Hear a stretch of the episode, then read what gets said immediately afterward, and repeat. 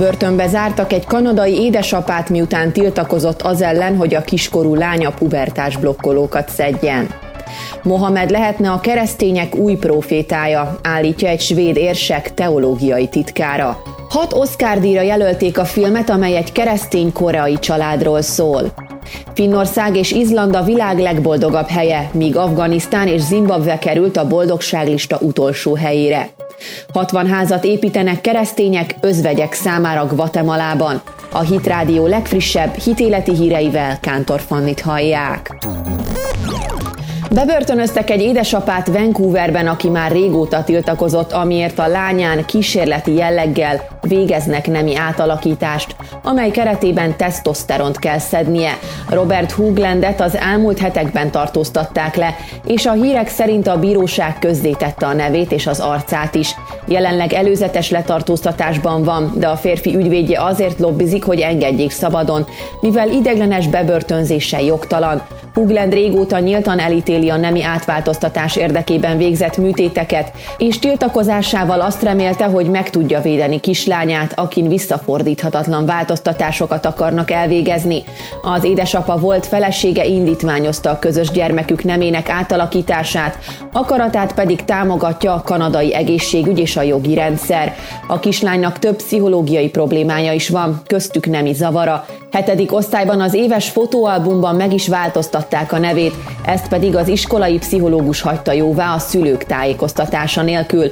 Wallace Wong, az iskola gender ideológiában hívő pszichológusa azt tanácsolta Hugland kislányának, hogy szedjen tesztoszteront és beutalót adott neki a legközelebbi kórház endokrinológiájára.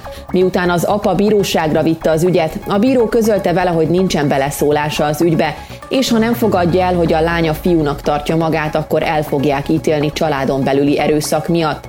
Egy éve még egy tökéletes, egészséges gyermekem volt, és ezt a teljesen egészséges gyermeket csak úgy ok nélkül tönkretették, mondta Hoogland a The Federalist újságnak, és ezt az eljárást államilag támogatott gyermekek ellen elkövetett erőszaknak nevezte.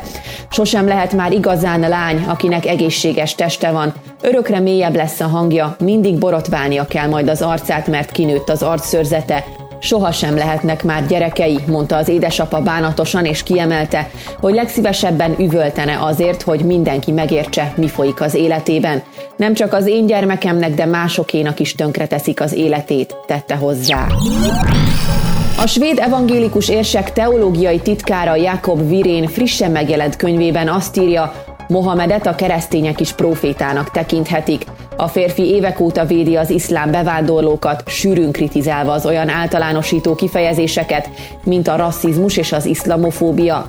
Jakob Virén nemrégiben megjelent könyvében arról írt, hogy Mohamed lehetne a keresztények profétája is, Szerintem Mohamedet a hű keresztényeknek el kell fogadniuk a vallási párbeszéd részeként. A svéd Szemnit nevű újság idézi a szerzőt, amely a proféta fogalmát illeti, az egészen nyitott. Jézus feltámadása után is voltak proféták, nem csak az új szövetségben, állítja a nyitott egyház híve. Véleménye szerint Mohamedet a keresztények minden gond nélkül elfogadhatják profétájuknak, mert az együtt jár a keresztény hittel.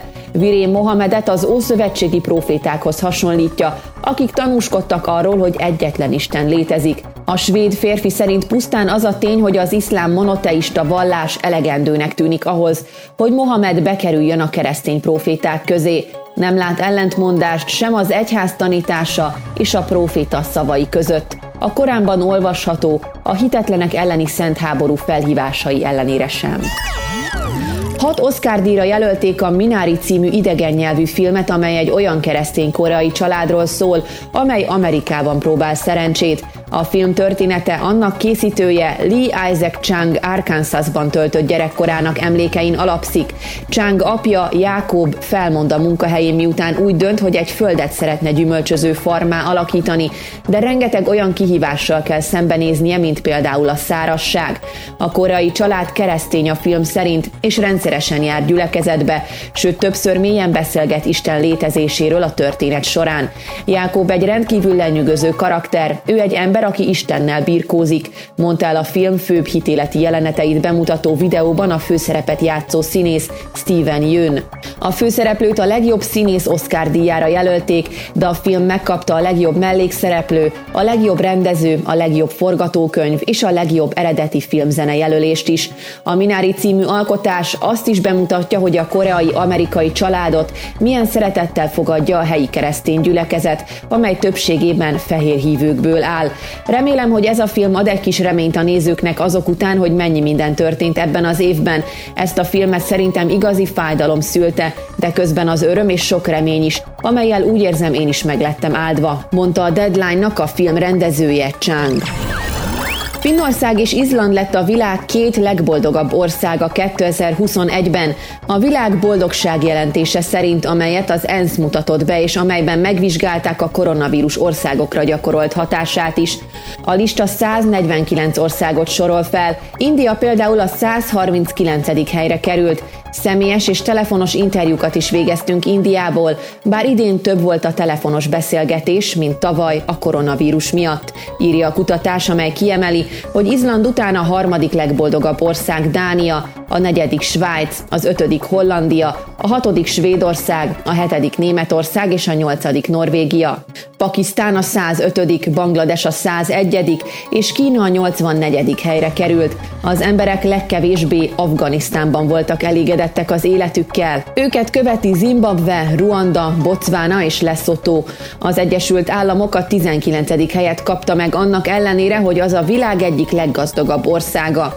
Izrael a 12. helyre került, Magyarország pedig az 53. helyen van, miután 2018-ban még csak a 69. 2013-ban pedig a 110. helyen állt. A boldogságról készült kutatás a Gallup World Poll kérdőívei alapján többek között a GDP és a társadalmi biztonság kérdését is beleszámítva sorolta be az országokat. 60 házat épített egy keresztény jótékony szervezet guatemalai özvegyek számára. A World Challenge Colorado bázisú keresztény szervezet több mint 40 országban aktív, és bibliai megoldásokat kínál fel a szegény emberek életszínvonalának növelésére. Ráadásul reményvesztett, elveszett embereknek is hirdeti az igét, miközben a keresztény híveket bátorítja. A nemzetközi misszió kiemelte a 90 éves guatemalai Simona történetét, aki megözvegyült. Elvesztette a gyermekeit az éhezés és a betegségek miatt, és a saját egészségével is problémái voltak. Amikor megkérdeztük tőle, mit szólna, ha adnánk neki egy házat, azt mondta, hogy nem éri meg, hiszen neki már úgy is mindegy. De miután megmutattuk neki az új otthonát, az öröme szinte megfertőzött minket. Úgy éreztük, hogy kiemeltük őt egy borzalmas állapotból, és adtunk neki egy helyet, ahol élhet. Valaki, aki régebb óta szenvedett, így kapott egy csodát. Meg tudtuk vele osztani, hogy Krisztus szereti őt, Isten felé vezetett bennünket, és kiemelte őt a többiek közül, mondta Mark Buzetta, a World Challenge globális vezetője. Elmondta, hogy már 2018-ban indult a házépítő programjuk, és azóta folyamatosan keresik azokat a helyi özvegyeket az országban, akiknek nincs pénzük a túlélésre. A missziónk tényleg a szegények szegényein segít, minden általunk épített otthonba ellátogatunk, és megrázó volt hallani az emberek történeteit. Ezek a nők éppen, hogy meg tudtak élni itt a Földön. Az az átalakulás pedig, amelyet meg tudtak a segítségünkkel tapasztalni, igazán fantasztikus, tette hozzá Buzetta, aki szerint az a jótékony programjuk célja, hogy ezeknek a nőknek visszaadják az élet értékét és méltóságát. Tudatjuk velük, hogy minden, amit teszünk, az Jézus miatt van. Elmondjuk nekik, hogy Isten szereti őket és ismeri őket, mi pedig csak az ő szeretetét közvetítjük egy látható, praktikus módon, mondta. Az otthonok odaajándékozása, az étkeztetés, a tiszta ivóvíz biztosítása mellett a szervezet orvosi fogászati és más egészségügyi támogatást is adományoz az özvegyeknek. A vezető elmondta, hogy sok nő, akivel találkoztak, még sosem látott orvost. A vezető egy Luisa nevű hölgy történetét is elmesélte, aki egy gennyes fertőzést kapott el, miután egy hegy oldalában beütötte a lábát. Azonnal elvittük orvoshoz. Ez volt az első alkalom, hogy kocsiban ült. Az anyós ülésen ülve csak annyit mondott folyton, hogy ez gyönyörű, ez csodálatos. Számára az autóban való utazás az életét megváltoztató élmény volt, majd az is, hogy orvosi segítséget, majd később egy házat is kapott. A hálája fantasztikus volt, mesélte a szervezet vezetője, aki szerint egyébként keresztényként rengeteget tud tanulni azoktól, akik ilyen mély szegénységben élnek. Annyira hozzászoktunk a világ színvonalához, pontosabban a materializmushoz, a hírnévhez, a pozíciókhoz, a hatalomhoz, a vagyonhoz.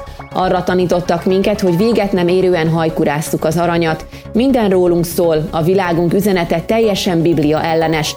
Arról szól, hogy a sátán meg akar győzni bennünket, hogy az értékünk azon múlik, hogy mink van, hogy milyen a munkánk, a szépségünk, a pozíciónk. Szerintem, ha levennénk a szemünket saját magunkról, a világunk megváltozna, ahelyett, hogy ezek miatt stresszelünk, nézzünk Krisztusra, mondta el a jótékony misszióból levont tanulságát Buzetta.